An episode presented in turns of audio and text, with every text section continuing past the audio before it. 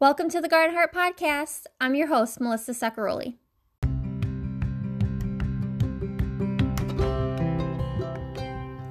Today on the podcast, I'm actually sharing a recording of a breakout session that I did from the Western New York Breakaway Weekend in Ellicottville, New York. So this weekend was a women's, uh, a regional women's retreat that I had the privilege to serve on the team for, and we saw about 70 women come together and just focus on Jesus and to learn from different speakers and um, different presenters, and really just a chance to truly break away from our busy lives to just focus on Jesus. It was such a beautiful time. Plus, all the fall colors right now were on point. It was just absolutely gorgeous. For my breakout session, the topic I got to share on was how to live out your values and callings. But as I dove into the message prep, it started to turn into a message about how we can live out our values and callings in a world full of opposition. As I prayed about what to speak on, the book of Esther was placed in my heart. As I studied and read the book again, it turns out that the story of Esther is about a young woman and her cousin Mordecai standing on their Jewish values and convictions, especially in the face of opposition and hardship. The story is just so rich and beautiful, and it's, it speaks of the goodness of God and his faithfulness to his people through the life and obedience of a young woman whose name was Esther. The first half of this message is about how we can identify personal values and callings. So, as I started to think about um, just my message prep and what to speak on, I started to realize that, you know, people who are listening to me might not even know fully know what their values and their callings are right now in their season of their life. So, in the first half, I gave some practical tools and just tips on how to discover personal values and how those personal values can help us identify what God might be calling us to do in this season of our life or in the future. Then, the second half of this message, we dive into the story of Esther. We basically do a flyby over the whole story, and we're doing that as we're looking through the lens of how we can live out our values and callings in this world. Also, I want to mention one more thing. At the end of this message, you'll notice that I mentioned a girl named Rachel. The Rachel I was referring to was actually Rachel Joy Scott, the first victim of the Columbine High School shooting in Littleton, Colorado on April 20th, 1999. One of our speakers for that weekend was Beth Nimmo, who is actually Rachel's mother. If you don't know Rachel's story, I want to encourage you to do some research into it. Although she lost her life on that tragic day, the months and years leading up to it spoke of nothing more than a story that God was writing in her heart, preparing her to give her life for the gospel of Jesus Christ. Rachel is one example of a young woman who stood on her values and callings in the face of opposition, and I pray that as we go through the book of Esther, that we would be equipped and empowered to do the same. And like I said, Esther is just another woman who, you know, in the face of opposition, she was willing to put her life on the on the line to do what is right and to do what God is putting right before her. So as you listen to this message, I just pray that it blesses you and that it encourages you, encourages you, and especially of these three things. That one, that God has a purpose for your life. Two, that even though standing on our values is hard, it is so worth it. And three, you were born for such a time as this.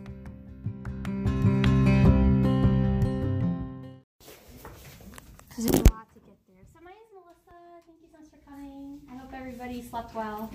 Uh, I didn't. I feel like I'm nocturnal. I was telling them. I'm like, as soon as I hit the pillow, I'm like, oh, I'm awake. Um, okay, so this is how to live out our values and callings. Um, we are going to be in the book of Esther. Um, so if you have your Bibles, you can turn to it. Um, I highly suggest you turn to your Bibles because we're going to go through a lot of scripture. Um, but it's okay if you just want to listen along too. Um, another thing, I like my notes are very extent, so if you miss anything and you want my notes, like you could just give me your email address at the end and I can send them to you. Um, that's totally fine. So I'm gonna open up in prayer really quick, and um, yeah, we'll just dive right in. So God, I just thank you so much for this time. Um, God, thank you for this weekend, Lord, and uh, just thank you, God, for this space where we can um, just break away from our normal lives and um, really just focus on you and um, tune our hearts and our ears to hear your voice. And um, God, we just lift up this time to you. God, I know and I trust, Father, that every woman that's sitting in um, this room right now, God, you want them to be here. And Lord, I don't know their hearts. You know their hearts. You know the battles and the struggles and the fears that they're facing today. And um, or maybe their life is going really good. God, you see it all. You know it all. And um, I just pray, Father, that you would just speak to all of us um, God, that we would just hear exactly what it is you want us to take away from this time. Um, God, I submit myself to you. God, I humble myself before you. And um, God, I just pray, Father, that for all of us, God, that um, that our faith, Lord, would just rest not on human wisdom, not on human words, God, but on the power of God and on who you are. Um, so, God, we just love you and we praise things in Jesus' name. Okay. So, yeah, so today's topic is how to live out our values and callings. Um, so, obviously, in today's world, uh, living out our Christian values and callings is very difficult. Um, I feel like as just time goes on, and maybe it's always been like this for Christians. I mean, persecution has been around since you know forever. So you know, but in today's world, with just like everything just coming against us and just these opposing values, it's really hard to stand up on our values and stand on our faith for Jesus Christ. So as I started to think about this, um, I wish I would have changed the title to How to Live Out Your Christian Values in a World of Opposition, but it's okay. but that's kind of the route that we're going to take uh, this morning because I just really feel like that's what God put on my heart. Um, so yeah, so we have obviously as Christians, we have fundamental Christian values that are shaped by the Word of God. Um, so you know, when you give your life to Christ, you know you might not know everything that the Word you know is teaching you to value, but the Bible should shape our values and should shape the foundation of everything that we believe in. Um, but before we jump into the fundamental Christian values and how to live those out, um, I just want to take a few minutes to really dive into uh, personal values. Um, because as I was thinking about this, you know, how to live out your values and callings, I started to realize, well, you know, maybe we don't all understand what our values and our callings are. And maybe you know, but like maybe it's just not on the forefront of your mind. So, you know, your top three values, and maybe you've never really thought about it before. Um, so we're going to take some time to identify our personal values because our personal values, once we you know kind of realize what is really like true and dear to our heart that can help us figure out what god might be calling us to do in the season of our life or in the future. Um, so number one just how to identify our personal values. Um, well the question is also what is values? And simply put values are the essence of what we believe or what's important to us. Like that's probably like the most basic definition. Um, so there's just some really practical ways to figure out what our values are, maybe some of our top, you know, personal values. Um, so some things that you can, you know, start brainstorming now, start to think about, um, are these questions. So, you know, what are ways to identify our values? Um, so what gets you upset? Uh, what is something where maybe you see it in the news or you see it in you know your friend's life or something that's going on in your life what's something that causes a reaction out of you? Um, it doesn't have to be just a, you know being upset. I mean it could be you know maybe like a righteous anger. It could be compassion. Um, it could be sadness. Uh, what is something where you can start to think about your life that causes that emotional reaction out of you? Um, what struggles have you had in your life? Uh, this is another way to identify personal values because obviously our struggles and our background really shape who we are today. Um, so, depending on your story, maybe there's some things that you have walked through that have been very um, defining in your life that have really shaped who you are today. And maybe that's something when you look back, you can now identify okay, like I value, maybe I value a really solid home structure because I grew up in a really abusive situation. Like you can start to think that through. Uh, what takes up your time, your money, and your resources? Um, this is something you know that's probably really kind of common sense, but you know we don't realize that sometimes that you know whatever you value, you will invest your life into it. You will invest your money. You will invest your time. You will invest your resources to you know have that thing that you value. Um, so that's something that you can think about. Um, Dr. Steven Hayes, uh, he created this like commitment therapy. I don't even understand it all. But um, he says this. He says he suggests that you can uncover your values by naming your heroes. Um, so who are people that you look up to or who you admire? Um, that's something because obviously, like when you admire somebody, there's something that you value in them. So what are the characteristics that you see in them that you really want in your own life? Um, so just to get your brain rolling a little bit, I was just going to share a couple personal examples. Because um, like when I was preparing this, I'm like, I know I have values, but like what are my top three or five? I have no idea. Um, but I started to think about it. I'm like, okay, I'm like, I think some of my top three values um, are truth, purpose, and relationships. And um, I came to these conclusions because uh, truth is something I really value um, because just, you know, looking at myself, I get like righteously angry, um, really upset compassionate when I don't see people walking in truth or when there's deception in their lives. And um, in regards to the Bible, in regards to how God created us to live. And um, one of the reasons for that is because I grew up in a cult. I grew up in an environment that really mishandled the Word of God. And um, I have witnessed and I have experienced a life where bad doctrine is in somebody's life and it's destructive and it destroys lives, families, and marriages. And I've seen that firsthand. So as I started thinking about it, I'm like, why am I so passionate for truth? And it's like, well, because like I've seen it firsthand of what happens when you're not living in truth. And I mean, and that could also be an experience for you if you didn't grow up in a cult, but that was just something that I grew up in. Um, another thing that I really value is purpose. Um, purpose because before I gave my before I gave my life to Jesus, I had no purpose and I couldn't find it anywhere. Um, you know, as a teenager, I struggled a lot with worthlessness and depression and suicidal thoughts because I lacked so much purpose. Like I, I felt like a waste of space and it resulted into all those struggles. Um, so now I really value purpose and I value helping other people find their purpose because I get it. Like I know what it's like to live a life where you feel like you don't matter. And um, it's horrible. And then relationships, uh, friendships, and people. Um, so just simply put, when you look at my calendar, uh, you can see that my husband and I, we invest a lot of time into relationships and the people. Um, and we just value uh, helping people in their walks with God. We value our friendships. Um, so a lot of our time is dedicated to people. Um, so I don't know if you guys started to do this, but we're actually going to take like a two, three minute break, and I want you to actually write down um, some of your values that you can think of. So go ahead and do that. so, and we can pick it up when everybody's done. But just like, you know, three, four, five values, whatever you want to do. One, if you can't think of anything else, because it can really take some time to like, you know, try to figure out what you value.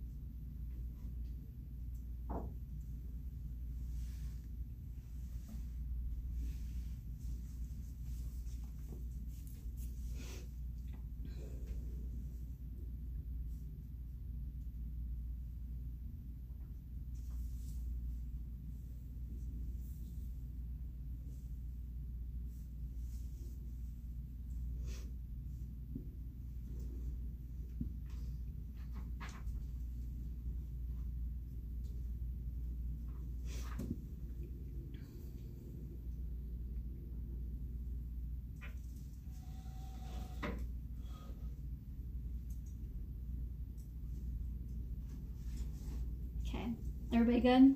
Kind of? You can start brainstorming them too. I think that's a couple minutes. Okay, cool. So maybe you have one that'd be great to even work with. Um, so now the question is, now that we've identified um, potential personal values, now the question is, we have to ask ourselves and allow God to kind of review our hearts to see if our personal values, the things that you just wrote down, are they more godly, eternal focus, or are they more selfish, temporary focus? Um, because one thing, one thing that we need to understand as Christians, and I mean, obviously, we probably all understand this, so just bear with me. But um, our fundamental Christian values, like when we stand on the Word of God and we stand on truth and we make that our foundation, then obviously everything else in our life is impacted, which includes our personal values. So we need to make sure that as our personal values, as we are living them out, we need to make sure that those things are rooted in our fundamental Christian values so that they are the most honoring and glorifying to God and so that God can really bless those things. Because if we're trying to live, live out certain values that are more selfish or we have more of a temporary perspective on those things, we can't really expect that God is going to bless it and that he's going to use it for his kingdom. Um, so this is something that is really going to take, you know, soul searching in a sense. Like we need to allow God to search our hearts because sometimes we can have a certain approach into our personal values um, with a more temporary mindset, but because of the busyness of life and our distractions, like you just might not realize it. Um, so I really want to challenge you, like especially when you go home, to really uh, just allow God to search your heart and to show you, like, okay, God, like I have these personal values now. Are they truly being used for the kingdom of God? Um, so Philippians 2 3 says, Do nothing out of selfish ambition or vain conceit, rather in humility value others of, value others above yourselves uh, not looking to your own interest, but each of you to the interest of others. Um, so, like I said, we have to allow God to really show kind of just the motives of our heart and the state of our heart. Are we approaching life? Are we approaching these values with selfish ambition? Are we really doing certain things because they make us feel good or it completes a part of us? Or are we living out our values because we genuinely want to expand God's kingdom? Um, another thing that you can do where you can kind of you know, like uh, figure out, you know, okay, do I have a more eternal perspective with these things or a more temporary perspective? Is ask the people who are closest to you um, because they will be able to look into your life and let you know, um, hopefully with an unbiased opinion, um, of the ways that you are approaching your life and your values. So yeah. So and then another thing that I just want to like let us know is that as we delight in Christ and as we you know just pursue Him and like give Him our lives, like we can have um, we can just trust that as we pursue him he's going to rewire our hearts as well to have a more eternal focus and eternal perspective on things. Because like that's something that we need to understand is that we can't conjure that up on ourselves. Like we can't do it. We don't have the power to do it. Um, but we can trust that as we pursue christ as we put him first above all things he will give us the grace and his power will go at work within our hearts to change us from the inside out to, to live the life that he's calling us to live with our personal values so, okay, so now take your personal values, keep those in the back, in the forefront of your mind, not the back of your mind. Um, now we're going to take some time to identify our callings. Um, so our callings, um, once again, simple, uh, what we do for God, how God uses us in the world. Um, but I actually really like this definition from Merriam-Webster, Webster's dictionary. Um, it says a calling is a strong inner impulse toward a particular course of action, especially when accompanied by conviction of divine influence. So, first and foremost, as we get into the topic of callings, um, I just want to make it clear, and once again, we probably all know this, but you are called wherever God places you. So, obviously, with your sphere of influence, your friends, your family, your neighbors, your coworkers, wherever God has you, He is calling you to be salt and light in that area and to make an influence for Him. So that's something that we need to um, understand that, like, okay, because like I feel like sometimes we can think calling and we have to think like, oh, it's gotta be this like huge big thing that impacts all these people, and it's like no, like it's not that. Like a calling is just literally wherever God is asking you to be obedient for, uh, or obedient to in your life. So first and foremost, all of our callings is to be in like an influence for Christ in the places that He's given us. Um, but sometimes maybe more often than not, but sometimes God will call us into a specific area of ministry or a movement or a service for Him. And those specific um, areas can be propelled by our personal values. Um, so, once again, I'm going to refer back to my personal examples of truth, purpose, and relationships.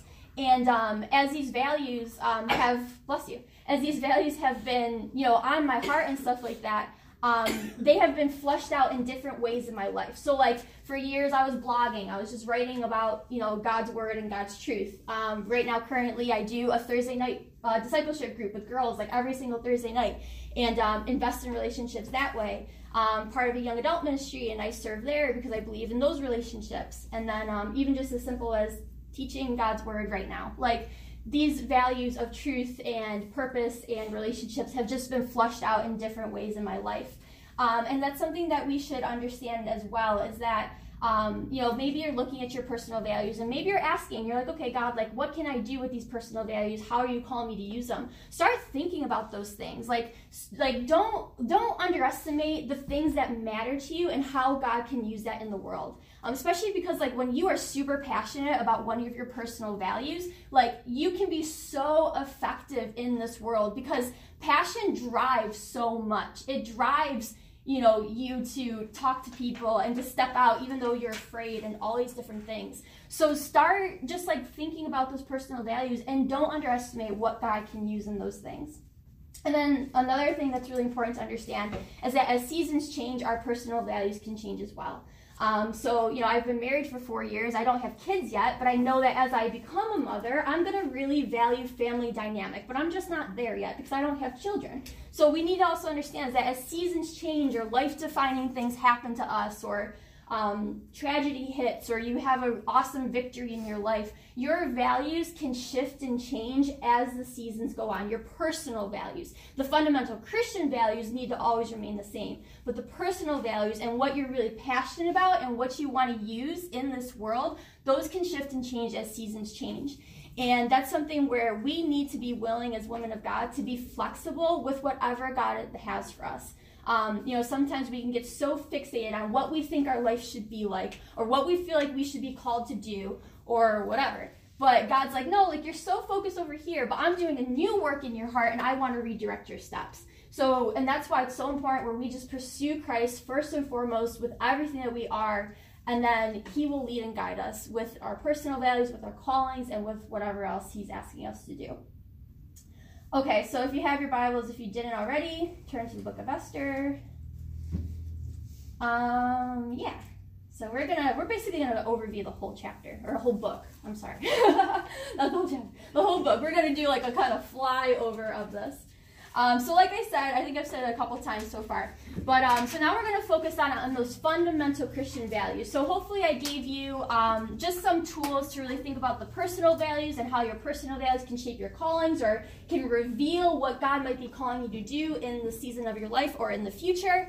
Um, but now I want to just take a step back and I want to focus on our fundamental Christian values because if we don't have fundamental Christian values solidified in our hearts, and if we don't have that as the foundation of who we are, then our personal values can become skewed. And even what we feel like God might be calling us to do can become skewed because the foundation hasn't been set. And we need to know and believe that if we want to be the most effective that we can be in this world, then with our personal values and with our callings, then the foundation of our Christian values that are shaped by the Word of God need to be solidified in our hearts. And we can't pick and choose what we want to believe. And it doesn't mean that you understand everything. It doesn't mean you don't you even agree with everything. There's things in the word that I don't agree with with my flesh, but I will agree with it because I trust that God is bigger and he's better and he knows what he's doing and I'm not him. so we need to understand that. So that's why I wanted to go into the book of Esther because as I started thinking about um, what to talk about, what to you know say for this morning, um, the book of Esther was just like placed on my heart. And as I was starting to study this, um, the story is really about um, you know a woman standing on her Jewish values and um, not even a woman, but multiple people in the story standing on their Jewish values. Um, so obviously, we're not Jewish, we're Christian, but the principles can still be applied to our lives. Um, so we are just going to go through it. Um, so chapter one. So if you're not familiar with the story, um, I'm going to give you pretty much a, a, a hope, well, decent uh, overview of it. So chapter one, in the book of Esther, we're introduced to this king, and his name is King Xerxes. And um, this guy, it just seems like that he's like he's really wealthy. He likes his parties. He's like he likes his banquets, and you know he's kind of just like living large basically. And um, during a seven-day banquet, he uh, summoned his queen, her name is Queen Vashti, to come to him, and he basically wanted to show her off to like all his officials and kind of like parade her around. Um, and we don't know why, but Queen Vashti actually refused that command. She was like, "No, like I'm not going to do that." And um, like I said, like we don't know why. The story doesn't tell us. Um, but either way, the king got very, very upset at her. And um, instead of just letting her do what she wants, um, he actually decided to dispose of her and um, just get rid of her off of her throne. And um, and he did that because he didn't want um, other women to follow in her example. And the story just tells us that he's like, well, what if other women start to treat these like their husbands this way? So, out, like out of fear of that happening, he disposed of her. Um, so that's basically chapter one in a nutshell. chapter 2, in a nutshell, is that he is now searching for a new queen. And he sends out this decree in all the land to basically find these be- young, beautiful virgins and um, to basically bring them into um, his, his city or whatever to uh, you know kind of put them through a beauty pageant in a sense. It was the equivalent of a beauty pageant. So they had to go through this really long drawn out process. I think it was like a year purification process before they were even even able to like meet the king. Um, so it was a very long process. So he sends this decree to bring all these women um, into uh, you know his his city and here we're introdu- introduced to two people who are very key in the story um, esther and mordecai and Esther, obviously, the whole story is about her, but Mordecai is actually her cousin and adoptive father. Um, Esther didn't have parents. Uh, we don't know what happened to them, uh, but Mordecai was her cousin, and he decided to adopt her and raise her as his own. So, also in chapter 2, uh, we learn very quickly um, that Esther won favor. She won favor with the king's officials, and she won favor with the king, and she ended up becoming uh, the new queen. And then also another part in the story that's really important is that Mordecai, her cousin, actually uncovers a plot where some people were going to kill the king. Uh, this is really important because we're going to refer to this a little bit later. But Mordecai, he discovers this plot because I don't really understand all the details, but he's like hanging out like outside the gates of like the, the kingdom or like the city, and he's just like hanging out over there. And um, he under so he uncovers this plot he tells Esther, Esther tells the king, the king finds out that it's true, and Esther and the king give credit to Mordecai and they write it in a book. I think it's called the Book of Annals, I believe, A N N A L S. Um, so, yeah, so they write it in the book. So keep that in the back of your mind because we're going to refer to that in a little bit. So, chapter three, that was chapter two. Chapter three, we're introduced to a new guy, and his name is Haman. And Haman is a close confidant to the king. And he, in this chapter, he is actually um, in a position where uh, the king, you know, kind of like elevates him to a new position. And Haman gets really prideful and he gets really cocky about it. So instead of just like being like, okay, that's awesome, instead he goes throughout, you know, just this area and he starts telling people to bow down to him because, like I said, he was very prideful. So he starts going to this area to tell people to bow down to him. And he went up to Mordecai and he told Mordecai, you know, hey, bow down to me because this is what like the king is doing. And Mordecai refused because Mordecai was a Jew and he only worshiped the Lord God. And because Mordecai refused to bow down to Haman, Haman was enraged. He got so upset that not only did he want to take it out on Mordecai, but he wanted to take it out on Mordecai's people, which were the Jewish people. So in chapter 3, we are introduced to um, just basically this point in the story where the story starts to shift because now opposition has increased to Mordecai and to the Jewish people. And um, yeah, Haman, I don't know what his issues were, but he had a lot of issues. Um, but what's something that's really interesting is that Mordecai stood on his values. Like he refused to bow down to Haman because he was a Jew and he only worshiped God. And he stood on his values, and then opposition came. And I think we've heard it a bunch of times this weekend, or maybe it's been referenced, but that's something that can happen to us too, and not even can happen, probably will happen. As we stand on our Christian values, we can also expect opposition. Um, this world, obviously, it's not easy to live in this world, to be a Christian in this world. Um, but so like we can expect that. Um, but we are going to get into five different points of just, and I'm praying that God will just use these points to just encourage us as we stand on our values, as we stand on our fundamental Christian values. Um, because whether opposition comes or not, you know, God, He's basically got us in our hands. And um, He's got a plan and purpose for everything that we face. And I think that the story really points to that. So, um, so yeah, so no matter what happens in our world, we can trust the following. And like I said, I have five points that we're going to go through.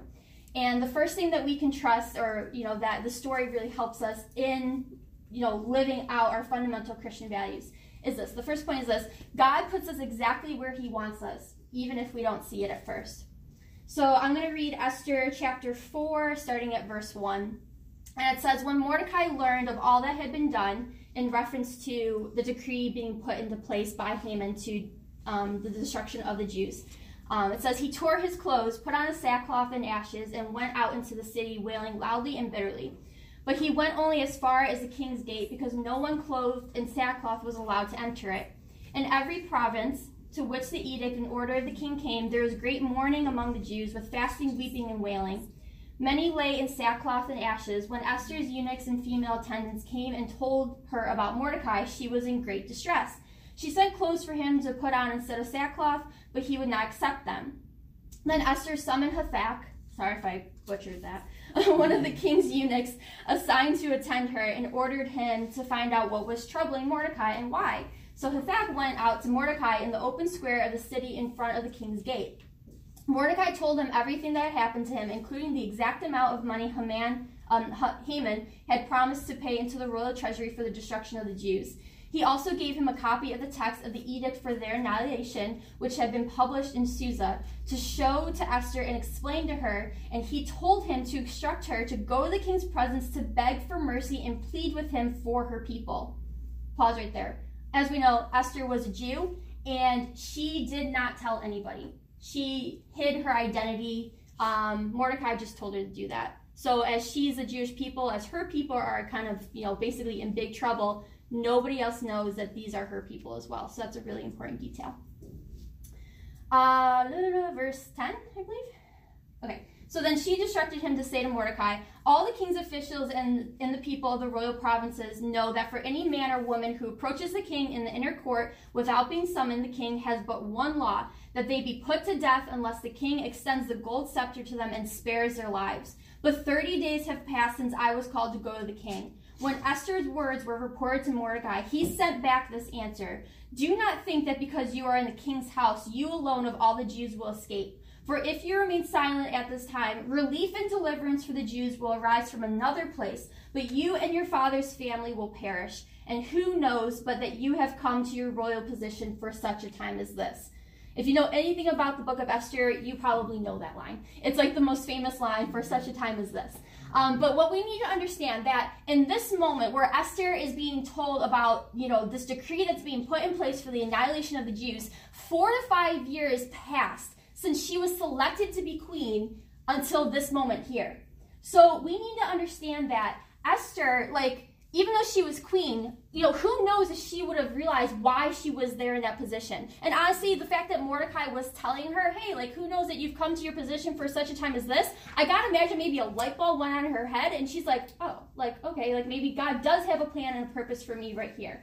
So sometimes, I mean, this is really relatable to us because sometimes we can be in a season or we can be in a position in our life where we have no idea where we are at. We have no idea why we're in the season. We have no idea how we even got here. Um, because another thing that's super important is that Esther didn't ask to be in this position. She was not forced, that's a very strong word, but for lack of a better word, she was forced to be in this position. Because when the king sent out his decree to basically gather all these young, beautiful virgins, you didn't say no to the king. So if you were found to come to him, you had to go. Like you couldn't say no to him. So she wasn't in her position by choice. So we need to understand that just like Esther, maybe you're in a place right now where you don't understand certain things that are happening to you, but you can trust that whether you chose to be in your position or not right now, that God has a plan for it and He's going to use it, regardless of what you see right now. And it's really it's hard to trust Him by faith in the season that you're in, but we can trust that even if we don't see it right now, you know, as time goes on, we will see God's hand in our story and we will see God moving and working in the places of our life right now. Uh, so number two, uh, next point. I just actually need water. Well, I'll, I'll say it first. I need water. Um, so number two, our convictions on our values need to be stronger than our feelings. Okay. okay. Our convictions on our values need to be stronger than our feelings. So there are two examples of this. Uh, the first example we already covered, and it was Mordecai who refused to bow down to Haman because of his Jewish beliefs. Um, so that's one example of somebody standing on their values uh, or standing on their convictions, um, on their fundamental values, um, regardless of what he might have been feeling in the moment. And then the other example is Esther. And in Esther chapter 4, uh, starting at verse 15, uh, it says, Then Esther sent this reply to Mordecai Go gather together all the Jews who are in Susa and fast for me. Do not eat or drink for three days, night or day. I and my attendants will fast as you do. When this is done, I will go to the king, even though it is against the law, and if I perish, I perish. So if you remember, in the first few verses that we uh, just read for the first point, uh, Esther was telling Mordecai, like, I can't go to the king to beg for this because it is against the law to approach him without being summoned. And I haven't been summoned in 30 days. So if I go to the king, I'm basically putting my life on the line. And in Esther, the verses that we just read, Esther 4, uh, 15 to 17, she made a decision where she recognized that God had her there for a reason. And even though she was probably feeling fear and distress and all these different feelings and emotions, she chose to go to the king anyways. And she stood on her values, she stood on her convictions of doing what is right. And in a world that opposes Christian values, we also need to have the same approach. And I'm not saying it's easy. It's not easy. It's hard. It's really hard to stand on our values in a world that opposes them. But I mean, as believers, and I think we're seeing this more and more in today's world, as believers, we need to make a decision that, you know what, if Christ saved me, if I know that God is real, I need to make a decision that regardless of my emotions, I will stand on truth. Because our emotions aren't trustworthy. Like, like I was miserable waking up this morning, but I'm great now. But like, but when I'm done talking, I'm gonna get tired again. And I always say this too, like, if the weather can dictate our emotions, how reliable are they? So, like, we have to always remember that our feelings and emotions, like, we cannot trust them, we cannot follow them. But that is why God gave us His Word, so that we can know what truth is, we can know what the lies are, and we can stand on truth regardless of what's happening in our world today. So, we cannot let our feelings and our emotions dictate our lives. I had another point and I lost it. Whatever. Okay, we'll continue. um, okay, point number three. This is the next point. We need to cultivate wisdom and patience when living out our values and callings. So we need to cultivate wisdom and patience when living out our values and callings. So we're going to flip to the next chapter, Esther chapter 5, starting at verse 1. And it says this it says, On the third day, because as we ended the last chapter, Esther decided she was going to fast for three days, and on the third day, she was going to approach the king. So on the third day, Esther put on her royal robes and stood in the inner court of the palace, in front of the king's hall. The king was sitting on his royal throne in the hall, facing the entrance.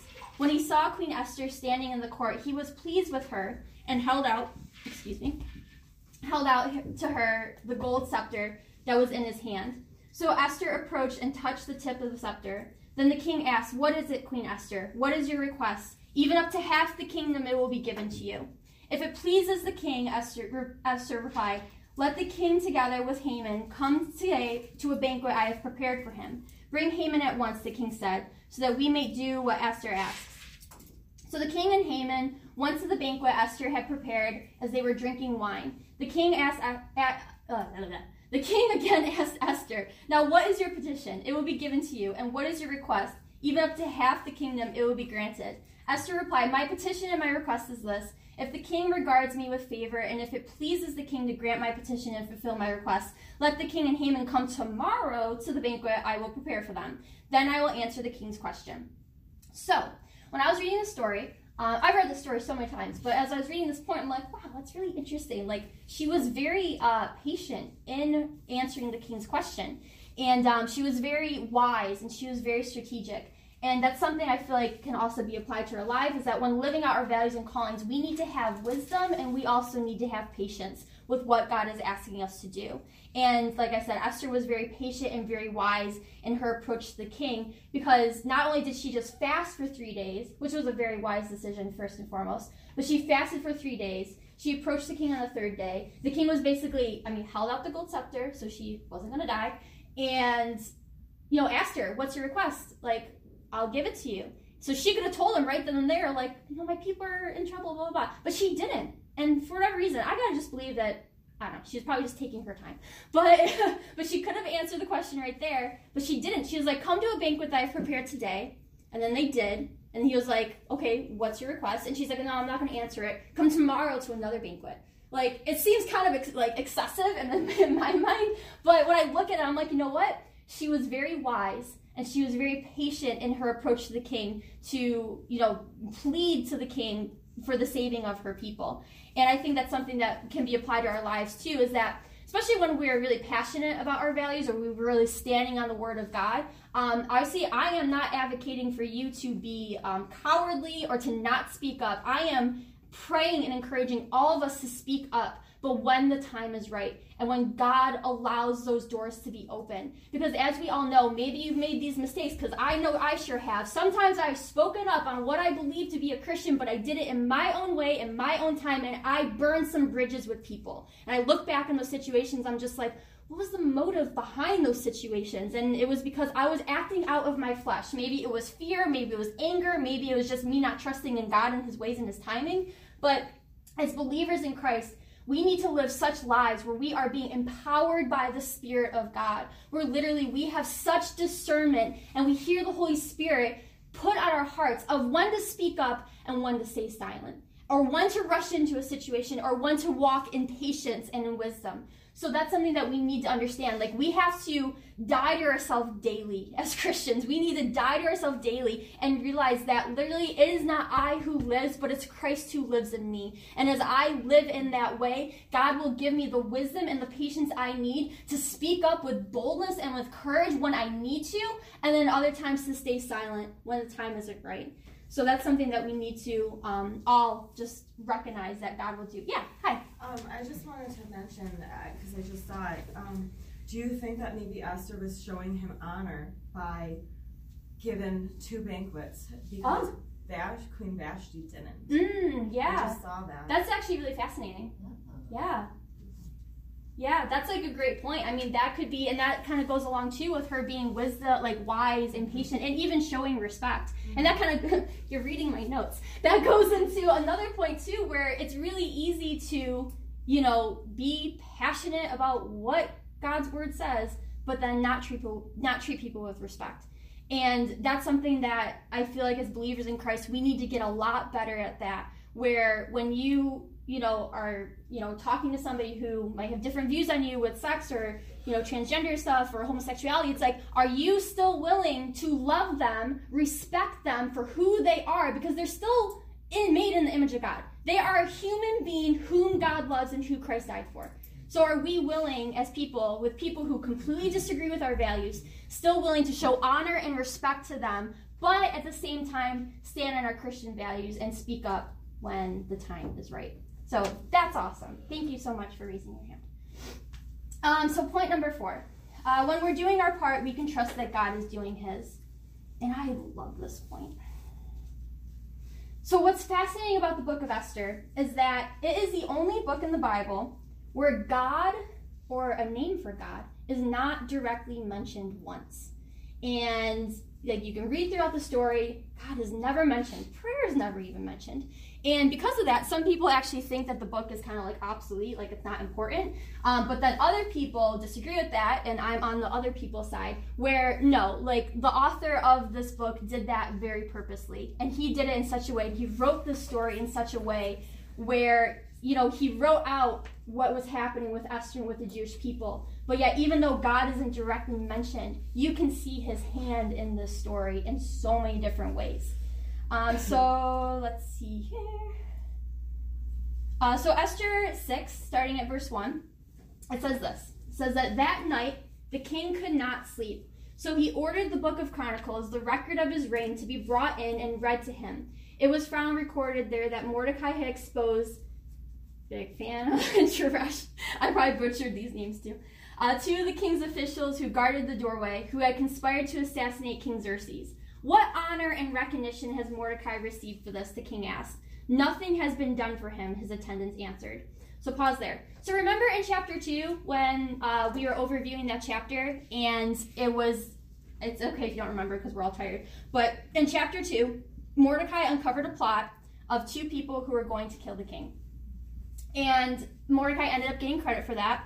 They wrote it in that book and now, all of these years later, because keep in mind that was very early on in the story, you know, four to five years passed from that time to Esther being queen, so a lot of time has passed. All these years later, on a random, random night, random, uh, in Esther chapter 6, verse 1, it says that the king could not sleep. And because he couldn't sleep, he opened up that book that was recorded of what Mordecai did for him all these years, all the years um, uh, beforehand. And he is being reminded, the king is being reminded of what Mordecai did on his behalf. And something that we need to understand, like this is all happening when Esther is planning on going to the king. So, you know, Esther, she's doing what she knows she needs to do. She's standing up on her values and, you know, you know, doing what she's got to do. She's preparing her banquet for the king. She is doing her part in the story. And she has no idea. We have no um we have no reason to believe that Esther knew what was happening in these moments with the king not sleeping and being reminded of what Mordecai did for him. We have no reason to believe that Esther knew what was happening. So in this night, the king couldn't sleep and he was reminded what Mordecai did. And this shows God's hand at work because we're going to continue on um, in verse 4 because we can see in this moment, in this chapter, God is turning the story in Esther's favor and in the favor of the Jewish people. So picking up in verse 4 it says this The king said, Who is in the court? Now Haman had just entered the outer court of the palace to speak to the king about impaling Mordecai on the pole he had set up for him. Pause right there. And Esther chapter 5. Mordecai is so crazy, or not Mordecai, Haman is so crazy that he was literally in the process of setting up a pole to kill Mordecai on. And in this moment, he is actually going to the king to ask the king for permission to basically be like, hey, I hate Mordecai. Can I kill him? Like, this is what's happening in the story. And that's Esther chapter 5 um, shows that point that, that Mordecai is just, or not Mordecai, I keep saying that. Haman is just, you know, getting enraged and he just wants to get rid of Mordecai. So that's what's happening. Um, so picking it back up, it says, his attendants answered, Haman is standing in the court. Bring him in, the king ordered. When Haman entered, the king asked him, What should be done for the man the king delights to honor? Now Haman thought to himself, Who is there that the king would rather honor than me? So prideful.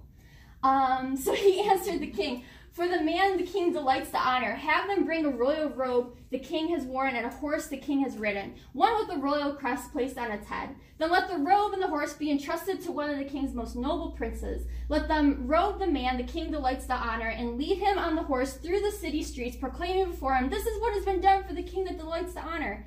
Go at once, the king commanded. Get the robe and the horse, and do just as what you have suggested for Mordecai the Jew, who sits at the king's gate. Do not neglect anything you have recommended. I love this part of the story. It makes me laugh. It is so funny because now the story is turning. Like I said, Esther is in a moment where she is preparing this banquet to invite Haman and the king to come to. The king couldn't sleep one night. He's reminded of what Mordecai did for his behalf all the years, years prior. He goes to Haman, and Haman is in the process of going to the king to get permission to kill Mordecai. The king's like, hey, what should I do for basically my favorite person? And Haman's thinking that he's talking about himself, and he's not.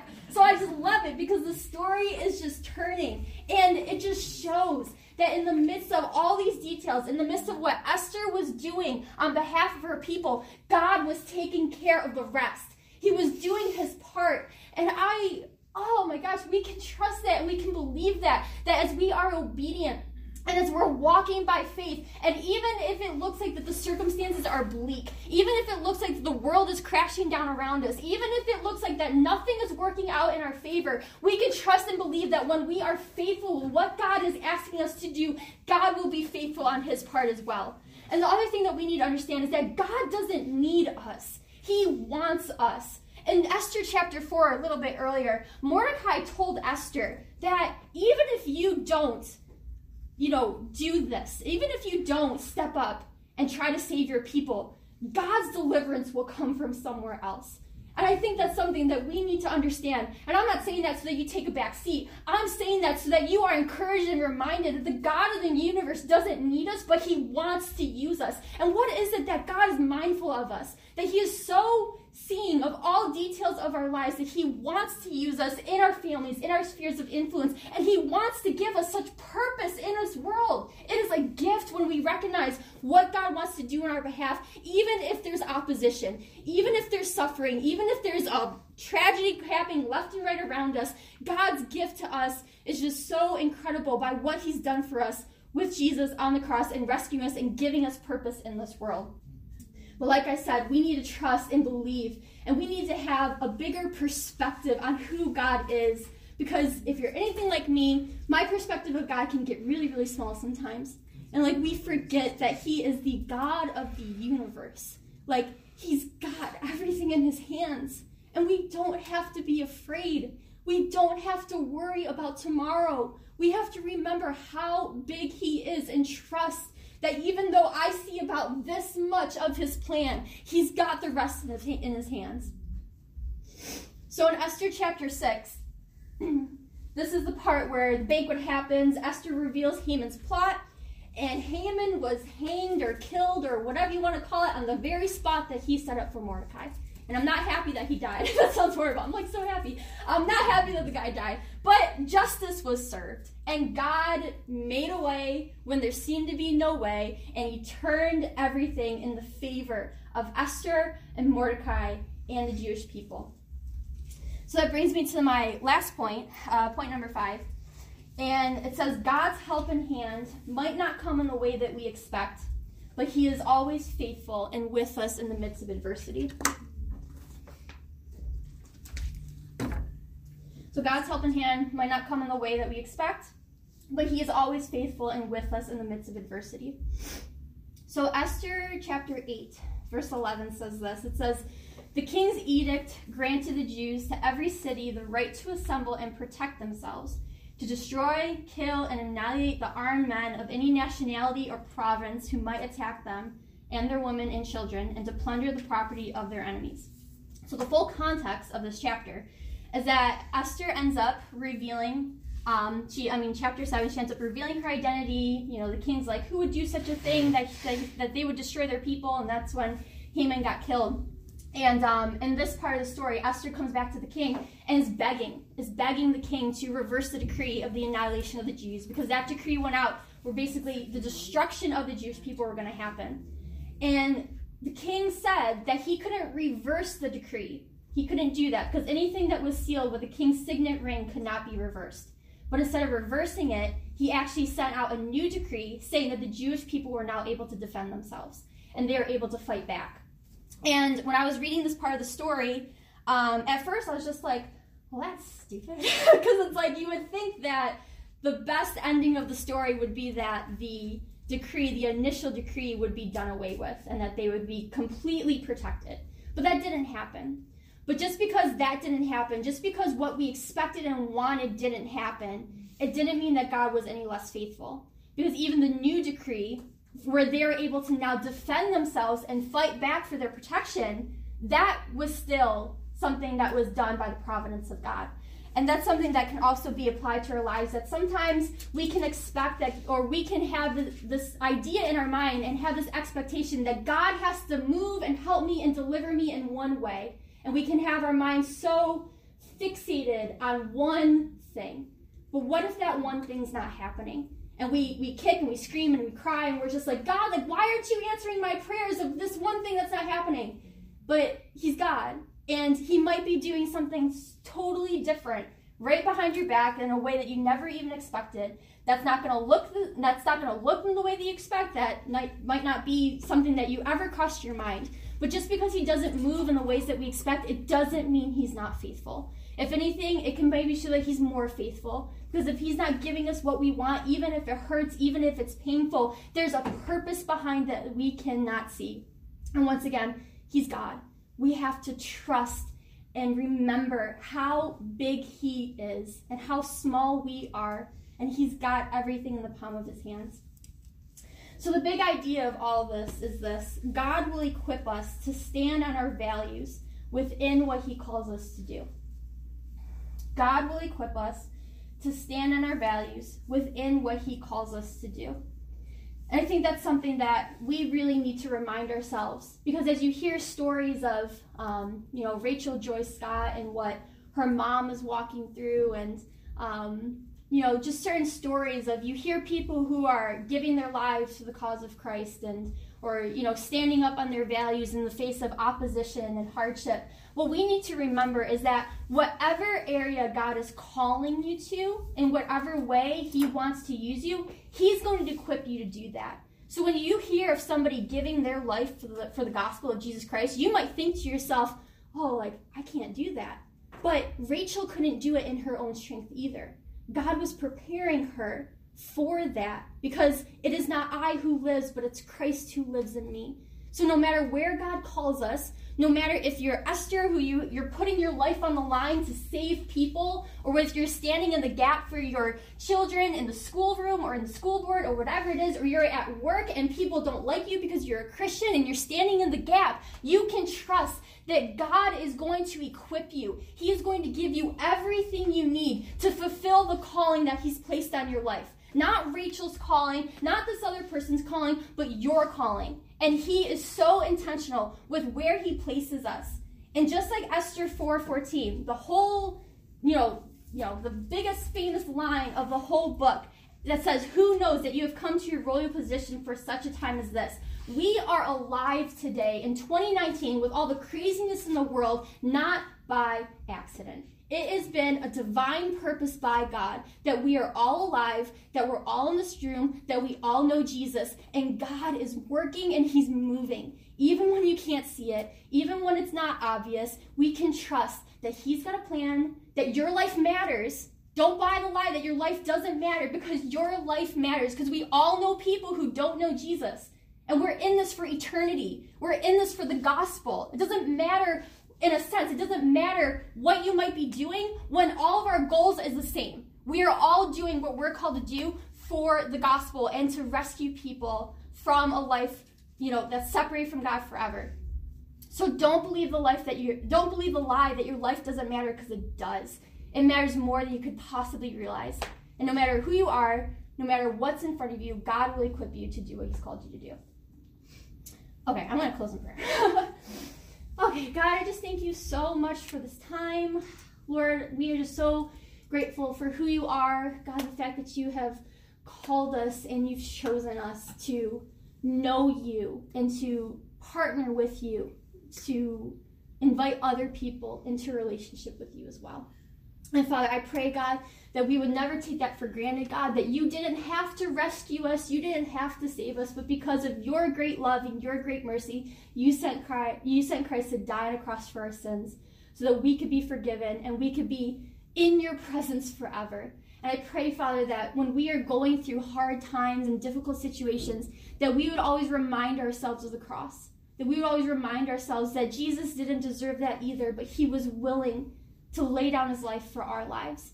And I pray, God, that no matter what we're facing, even if life seems unfair or unjust or just so dang difficult in the moment, God, that we will trust, Lord, that we are with you, that you are with us, that you are helping us every single step of the way, that you'll never leave us nor forsake us, and that nothing can separate us from your love because of what Jesus did.